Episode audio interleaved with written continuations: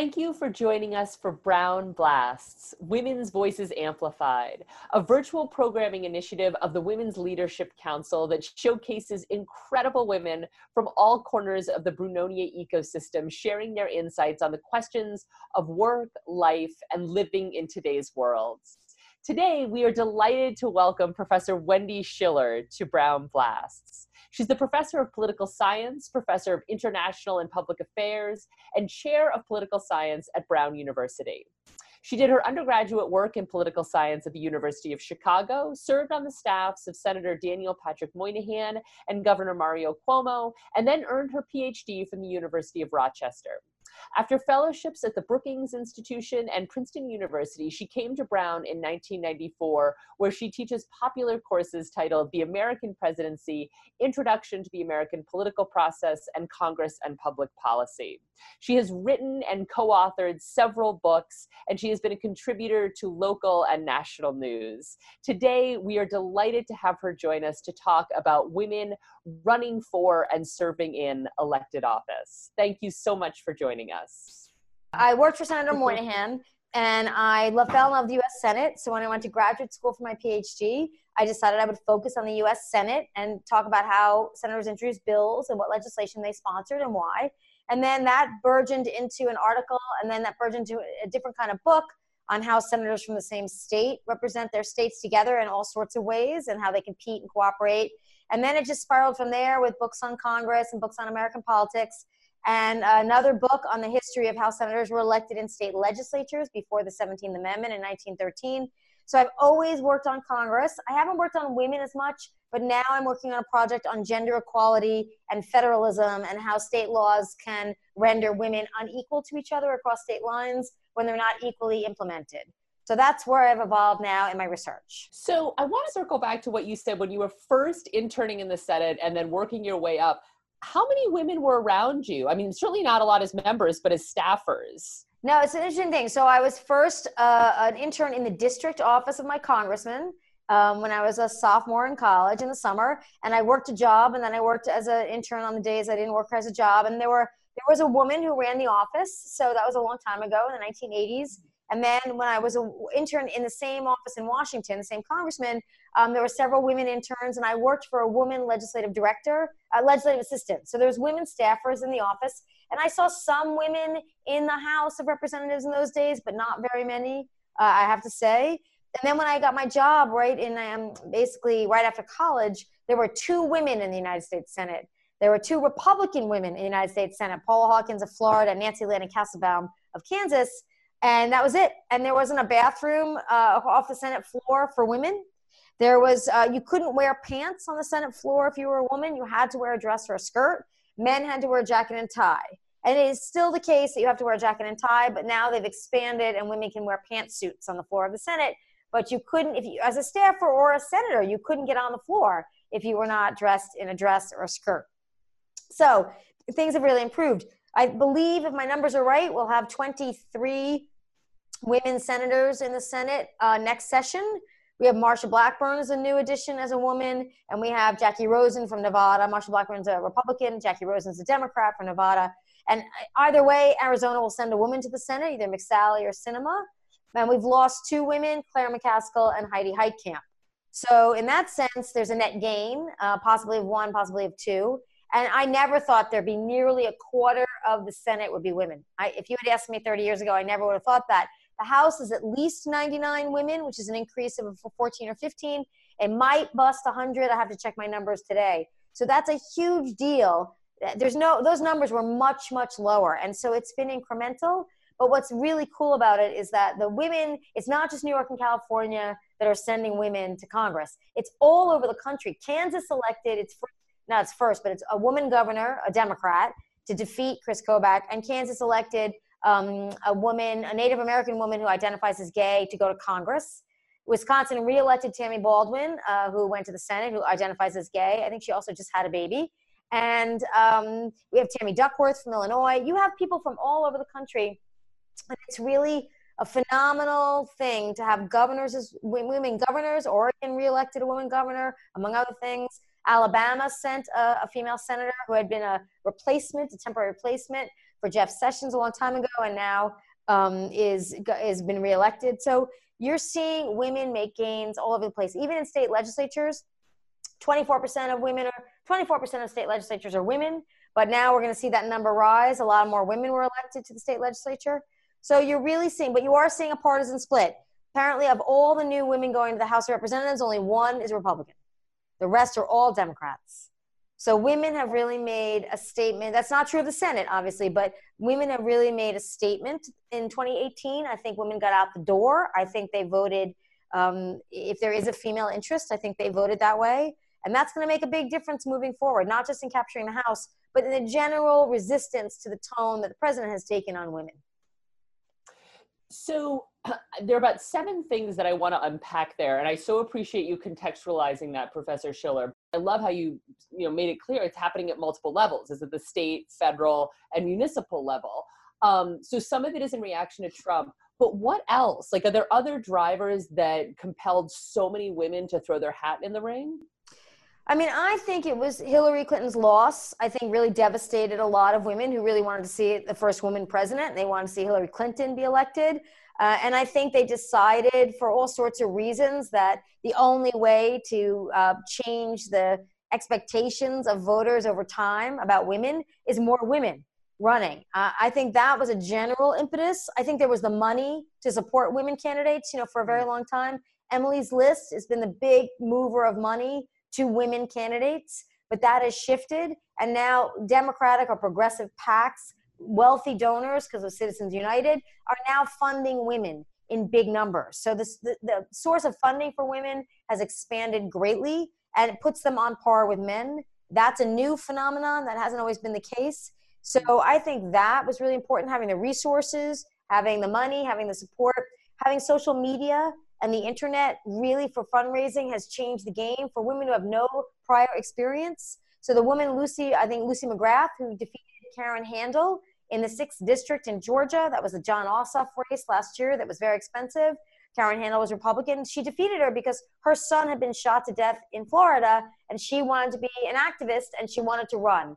And so she managed to run and raise the money and win that race. So there are a number of different stories like that. People who were just said they'd had enough and they wanted to run without a lot of prior experience. In other cases, Ayanna Pressley, who was in Boston and Cambridge, Massachusetts, she defeated a guy named Michael Capuano in the primary, but she had been on the Boston City Council for a decade. She was a fairly experienced politician. She knew how to raise some money. She knew how to get raise national money, and she took advantage of demographic changes in Cambridge. She thought it was her time, and she had a shot. And then she defeated him, and then she won pretty easily in the general election. So there are lots of different reasons and different types of women who have run this year, but it all amounted to greater victories um, for women going to the House. For women, so say it's their first, you know, first time running, so they don't have Ayanna Pressley's experience.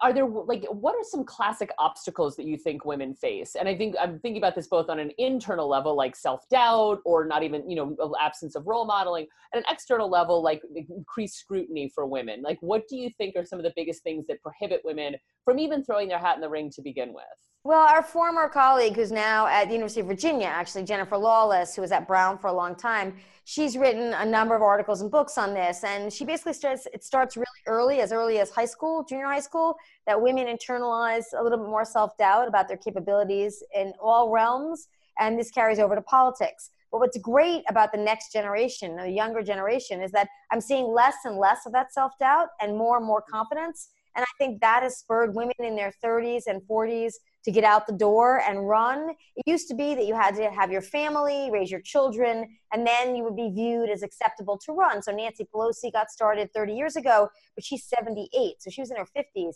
Dianne Feinstein got started in her 50s. So these prominent women, they had to wait. But that's not true anymore. You don't have to wait. You can have children while you're a senator, as Tammy Duckworth and I believe Tammy Baldwin have had. So I think that's what's fantastic is that the, the limit of time and the limit of what you did before is no longer really an obstacle to getting to Congress for women. And there's more money available, partially because of social media and partially the internet, but partially Citizens United. And that has bemoaned to put a lot of rich money, rich people's money in the game, but it has helped women as well. Hmm. Interesting, interesting. Yeah, because I feel like oftentimes, certainly in uh, in some circles, Citizens United is seen as all bad news. Um, and it's true, I hadn't made the connection yet between in terms of opening up resources for women that prior were not available. So getting back to what Jennifer Lawless talks about about women internalizing some of that stuff earlier, and even though there is a real shift happening, like if you had a young daughter, say maybe she was 10, 11, and she expressed interest, say, in student government, but also was thinking about, like, yeah, I want to be the next president of the United States. Is there anything in particular you would do to support her to sort of limit that internalization of self doubt and expand that enthusiasm that she has for wanting to be a leader in the public sector? Uh, the, the very simplest thing that I would do, and I probably have done this, I probably did this in class with uh, any number of students, and I still do it, is that women tend to preface questions or statements with self doubt explanations. So they'll say, well, this may not be a good question, or this may be a stupid question, or I might not be on the right track. And they do it all the time and they learn to do it early. And it's to guard yourself against criticism. You want you're sort of gearing up for being criticized, and you're sort of saying, okay, I'm recognizing there could be flaws here Men rarely do this. They don't do it in academia and they don't do it in politics. And the women that you've seen win this time around and win in general project confidence throughout. And they, they don't back down and they're not necessarily overly aggressive, which is a sort of a term that men use or, or the media uses about women, um, which is not true because they're just acting like men would act. But don't set the table with doubt the minute you open your mouth. You know let it go. And if somebody wants to attack what you say or criticize what you say then you gear up to defend yourself. But don't set the table with doubt before you even get started in making your claim making your argument. And i would start that as early as a 10 year old by saying just say what you think and say what you believe. And if somebody challenges you then you'll worry about it and so i'm continuously still working with students across the board men do it sometimes too but mostly women to say don't do that the second thing is and I think a lot of women are guilty of this, and I'm guilty of it too, is that women tend to end their sentences still with higher intonations as if it's a yeah. question, not a statement. Mm-hmm. And I still see that. And when I see it, I gently, not in public, take them aside and say, if you speak in a declarative tone without ending on a high note, uh, people will um, are less likely to imbue doubt into what you're saying or uncertainty because just by doing that, that inflection itself represents the idea that you're asking for permission to say what you think rather than just saying what you think. So those are the two things I would work on with a child, a young daughter. It's so interesting you say that, Professor Schiller, because I remember once when I was interning, actually, uh, the U.S. Department of Treasury um, in D.C., a mentor took me aside and he said, as a woman, try not to preface what you say by "I feel." Say "I think." that's always stayed with me. It's one of those it just sort of I never thought about it. Just say, well, I feel I feel that we should do this. I feel that we should do that. I said, just say I think.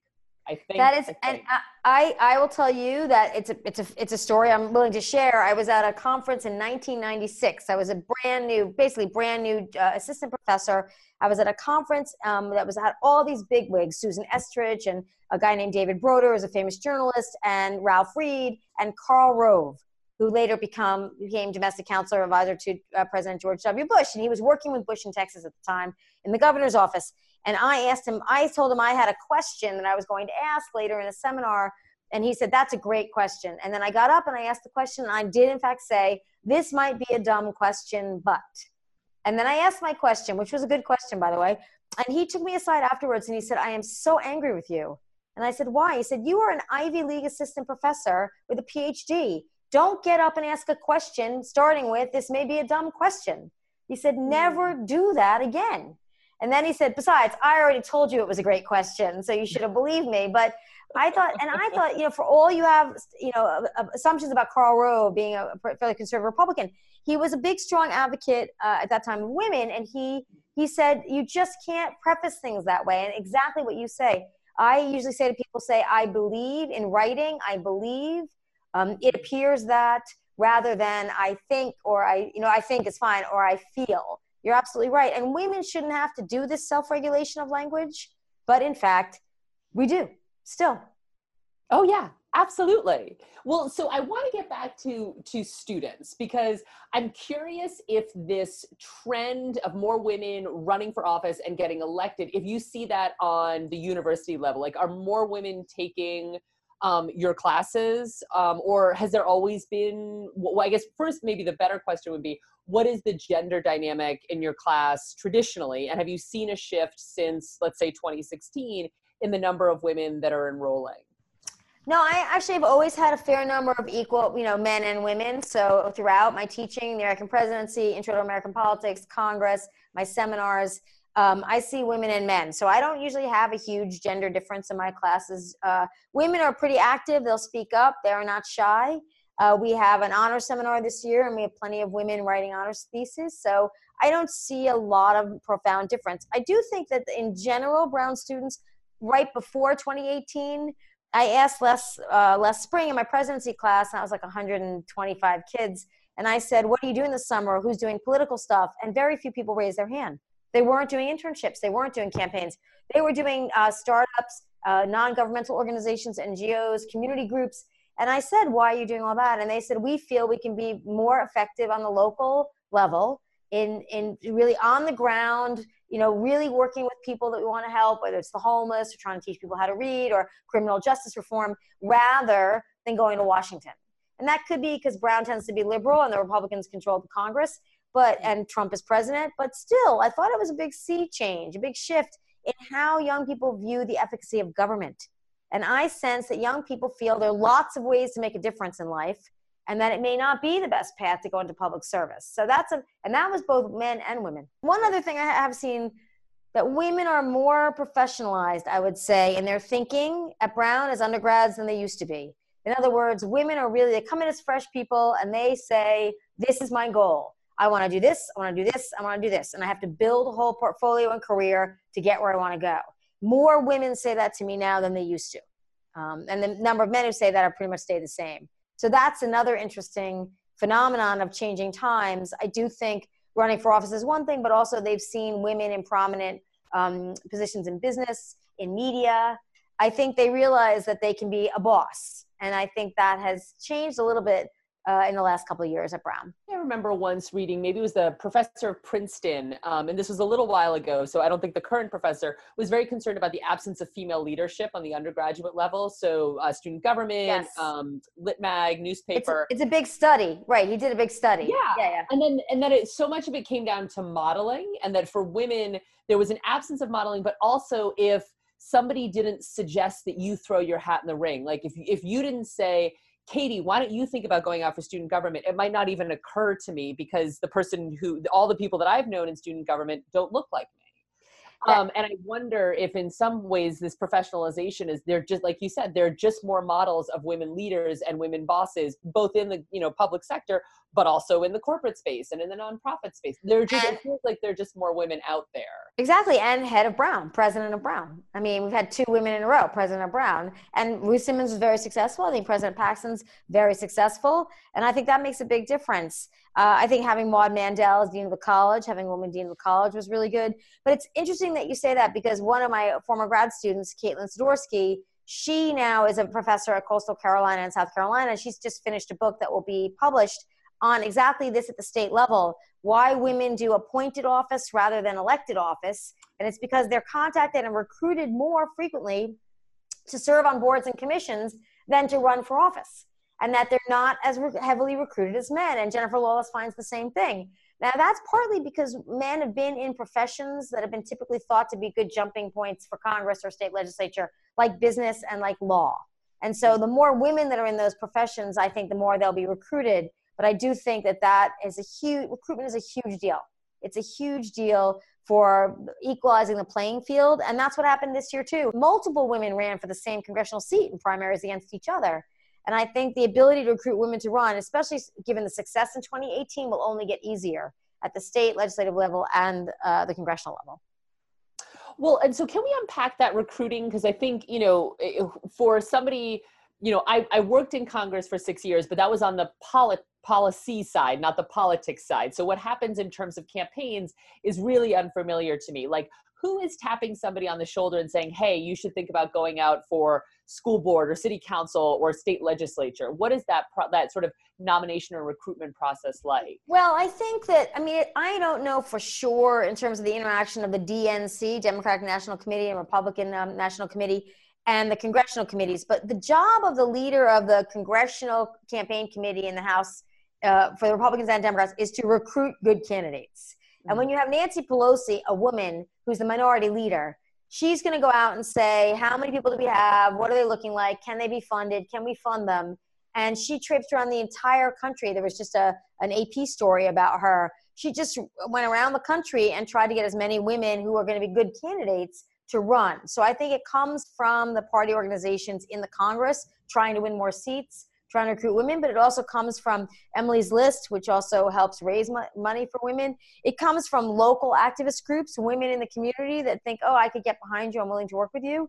And having more women elected to the Senate and the governorships, particularly the Senate, helps a lot. So it, it, wasn't necessarily the case in Massachusetts, but in other states, when a woman was running pretty steadily, like Debbie Stabenow was running for Senate in Michigan, well, and I think it's Karen Whitford who was running for governor.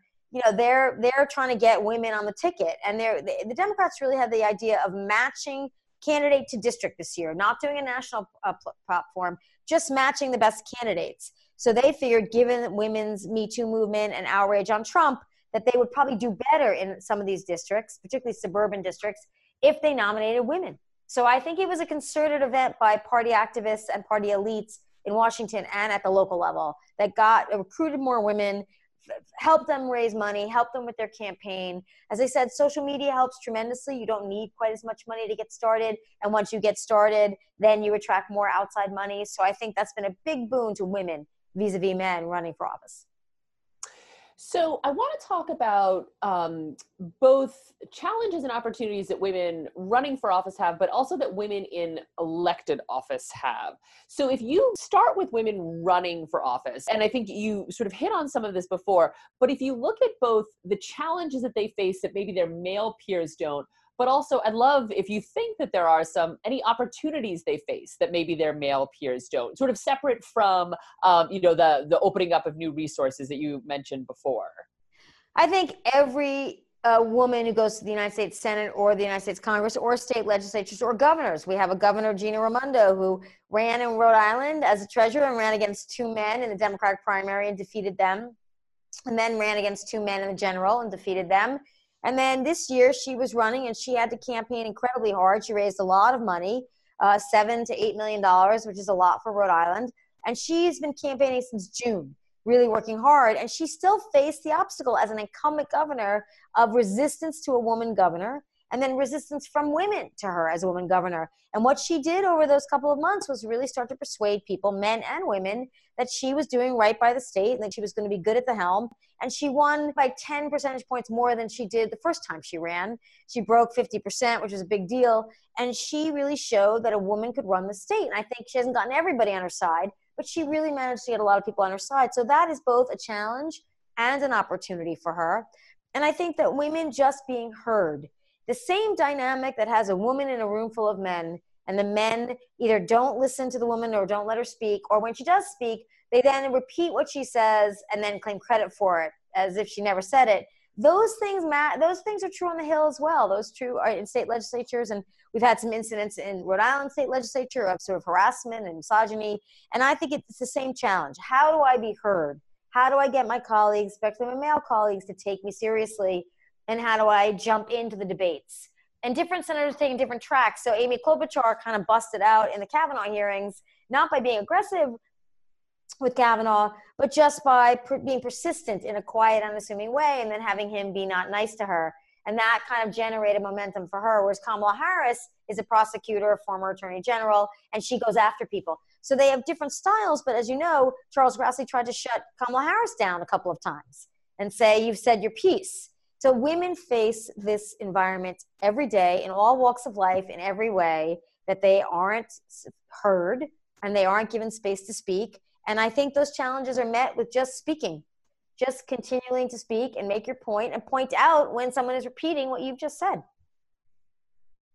which I feel like is just as true in on Capitol Hill as it would be in the boardroom or just any meeting where somebody repeats what a woman said, uses slightly different language, and claims credit. So right. exactly, exactly. So other than speaking, which is a huge one and certainly not to be overlooked, for women who are in elected office, you know, Nancy Pelosi, Amy Klobuchar, and there are plenty of women who've been over in the House for a while. Do you see commonalities across what has enabled them to sustain in what continues to be a majority male environment and, and one that certainly in some spaces is not altogether welcoming to women? I think there are different stories there, but I think women more so than men, well, maybe about the same, have to pick a couple of issues and focus on them and just establish a record that they can do something, that they can attract media attention, that they can get a hearing, that they can get a bill or an amendment passed. They have to, in the first couple of years of their time in Washington or in the state legislature, they have to establish effectiveness. And they have to play by the men's rules for that. Once they do that and they're deemed to be a colleague who will work hard and who can pass bills and stuff, then I think it gets easier for them to branch out of that. But I think that's the key thing. So if you look at Klobuchar, she worried about Minnesota, about agriculture in particular, about trade, and Warren made consumer protection her big issue. Kamala Harris has made judicial issues and race and discrimination her issue. I think women, more so than men, have to pick the issues that are constituency friendly and not too women y. And I think that's where women, the successful women have hung on. Nancy Pelosi, I think, has been successful. She was her father was the mayor of Baltimore. She was raised in a political household, and I think she has woven her way through the ranks by understanding that raising money for the party was about the biggest thing you could do. She's raised, by all accounts, um, between 70 and 100 million dollars for the Democratic Party over the, over the years. And I think she's recognized that if you can get people to open up their checkbooks, men will listen to you it seems like it's still a pretty narrow bandwidth within which women can operate in the political space. You can't choose issues that are too woman-y, right? You have to speak up, but you also have to be likable because if your male colleagues don't invite you to certain meetings or certain caucuses, then you're not going to get access to the information that you need. It feels like it's widening the space within which women can operate in uh, the public sector. Do you see that continuing to widen, or um, or do you think we've sort of like made some great headway and we're kind of stuck where we are right now in 2018 for a while? I think the door can shut at any time. I think there's plenty of things you see all around the country. You see restrictive abortion measures passing in Alabama and West Virginia. You see uh, restrictions on already passed in North Dakota, for example, for a right to choose. I think that you'll see um, uh, it's, a, it's an interesting trend. You see more conservative policies, particularly on choice and abortion, which is partly belief and partly strategy on the Republican side to get people out the door to vote um, for them who care about abortion the most. But you will see attempts to push back on women, I think, quite a bit in some of the states that are the reddest in the country, and that certainly the president's behavior and rhetoric is not supportive, and I don't think it will be it will change overnight at all. So I think there's always a danger that these things will unravel and that there'll be increasing hostility. But on the other hand, my, my work on domestic violence, which is the area that I'm looking at uh, state law differences for women, you're seeing more women adopt protections against domestic violence, expanding gun retrieval or removal uh, for people who are under restraining orders, things that you might not think about. But more states are adopting these policies to protect women. So, in the one hand, there's always a, a, possibility, particularly with the Supreme Court that's going to get more conservative, that right to choose will get rolled back to the states, which would be considered a pretty big defeat for those women who support right to choose. But on the other hand, in other dimensions, things like minimum wage, which is really important to single working mothers and working mothers in general, uh, child care initiatives, universal pre-K, which helps women get out of the house sooner to work because their kid is in school all day at a younger age, and domestic violence protections, things in those domains are getting better for more women. So it's a, a double edged, it's sort of a two sided coin here for the advancement of women. You had mentioned um, Me Too before, and I feel like there's, uh, there we go. Not I feel, I believe. Um, in fact, I have read that there's a line of reasoning from some men um, that they don't want to be in the same room as women right they're just concerned about what could happen sort of mike pence's you know kind of approach that seems to be playing out in a lot of different spaces and if I think about that, you know, in my time in Capitol Hill, what was very important was your access. And if you don't have access to certain spaces, you don't have, have access to the information that is shared in those spaces. Have you seen that play out in a way that has negatively and substantially impacted female candidates or elected officials? Well, not yet, but I think that that is just another way of excluding women from the conversation. I think the idea that you would exclude women from, you know, being having dinner with the governor of Indiana, Mike Pence Pence's governor in Indiana, or lunch, you know, you have your own relationship with your spouse, so you figure your trust issues. But nonetheless, that's a way of saying that because you're a woman and I'm a man and I might be attracted to you or I might say the wrong thing to you, you have to be pushed out of the room. My answer was no. You control yourself and figure out how not to say the wrong thing to me or not to act appropriately to me, but don't exclude women from conversation and power because you can't control yourself. I thought it was such a backward approach and a backward statement. And I have real concerns that there are a lot of people, uh, men and women in some ways, that really want sort of predictability and stability of a world where men were dominant and women were subordinate. They're more comfortable with that. And I think it's going to take a continuous push, just as in movements of color uh, against discrimination. Um, you just have to continually push every single day to make it a world where that doesn't happen. So there was something you said that I just wanted to circle back to, which was, you know, if um, if we elect someone who is a woman um, to office that we expect her to represent women. And right. yet there's a tension there with that and also women in elected office not being or doing quote unquote womeny issues. Um, you know whatever we choose to call those and whatever box we're gonna we're gonna you know label that. Um, so how do i mean it's like almost like kind of impossible um, circle to square of okay so you know maybe there was a strong female vote for this one particular female candidate. She gets into elected office. There's the hope and expectation that she's going to work for universal pre-k or on domestic violence or gun safety maybe you know places for women to pump in the workplace. Issues that might be seen as traditionally womeny but by the same token, there's a lot of resistance for female elected members of Congress to do too many womeny issues. So how is a woman supposed to kind of like square those two things that kind of clash? That's a great question. I think we're moving into an era now because a lot of the legislative studies that we have out there now that study voting uh, and this is true in some ways also of um, representatives of color, except for the issue of immigration with the um, Latino uh, members of, of, of, the Congress, of the state legislature. We're moving into an area where polarization in terms of partisan lines is so stark that you don't have an opportunity to vote against your party but for women if you're the Democrats. And if you're Republican, what Republican women have focused on is economic opportunity and um, domestic safety for women. So they basically can do that within the bounds of the Republican Party. Can you say, I'm a woman business owner, I want lower taxes, and I want to be able to pay people a decent wage, but I don't want to be overburdened with regulation if I'm owning a hair salon, a traditional woman's business, for example. So um, that is changing. And for Republican women, they stick to those issues healthcare availability. That's why, in some ways, I think Susan um, Collins and Lisa Murkowski voted not to repeal Obamacare. You know, it is single women in particular get hit the hardest in so many domains, and there are plenty of Republican women who vote Republican who are in that in that category, and they care about social issues, but they also care about opportunities. So Republican women are doing that, and then Democratic women are doing things like sexual harassment and uh, abortion access and contraception access, but they're also doing healthcare, education, uh, economic opportunity. And I think because so many women work, I mean, so many women in the workforce now, anything that improves working conditions, wages, healthcare availability helps all women and men because they're two income families. So uh, whether it's two women who are together or it's two men together, but or a man and a woman, it doesn't matter. It's helping the, the family. So it becomes a family issue, not a woman's issue.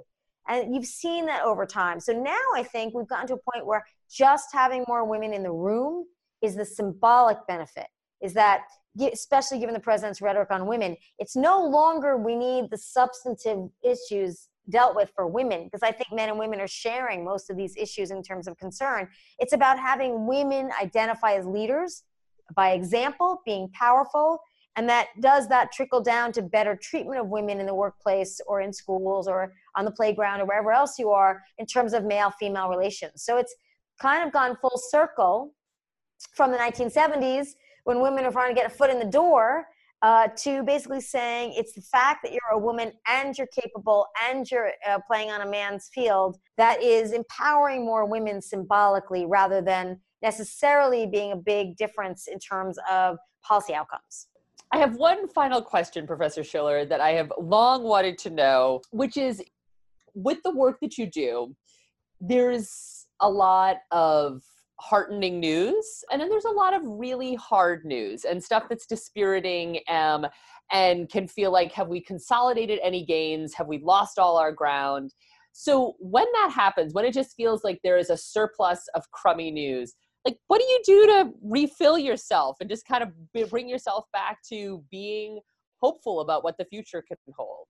I always try. It's hard, but I, I've been on the planet long enough now that I have I have the blessing of experiencing other periods of time in our nation's history where things have looked pretty dark, and um, the rhetoric has been disempowering, and maybe the politicians who've gotten elected haven't been my favorite choices, and um, bad, terrible things happen you know, uh, mass shootings, 9/11, um, sad, tragic incidents. I mean, you you sort of get older and you think, okay, these things do happen and they're horrible, and what can we do about them? And so I I kind of process it in a contextual way, and I and I also think two things. I think that I can leave you with. One is that when I was um, right out of college, my uh, good friend, my best friend, happened to be gay, and he could not walk around town with his partner he they were they couldn't right? Um, people on the hill who worked on the hill you know they would go to a certain part of washington it was dupont circle then and they would go out in the evening then but they couldn't really be seen in any other way. And that was just one example. I also worked on aids quite a bit when i was in on the hill and people were dying because of fear of homophobia. You pure and simple homophobia and men were dying because of that and I think, you know, African Americans voted, but not in the same numbers. There weren't nearly as many African American members of Congress or state legislatures. There, there are so many ways. Women were not fully integrated into the workforce. So many ways in which people were not able to express or live to their fullest in this democracy. And I'm not saying it's perfect now, but it's considerably and deeply better for almost everybody than it was then. I know you can go forward over time, even if there are setbacks. And I know that because I've lived long enough to see it. So that is what I think every day. When I think about the bad stuff, I think I know enough to know that it was much worse and that it can always get better because that's what I've learned. And the second thing is, I think about local on the ground community. If you get frustrated with Washington and you get frustrated with government and politics, think about the things you can do in your daily life that make your community better.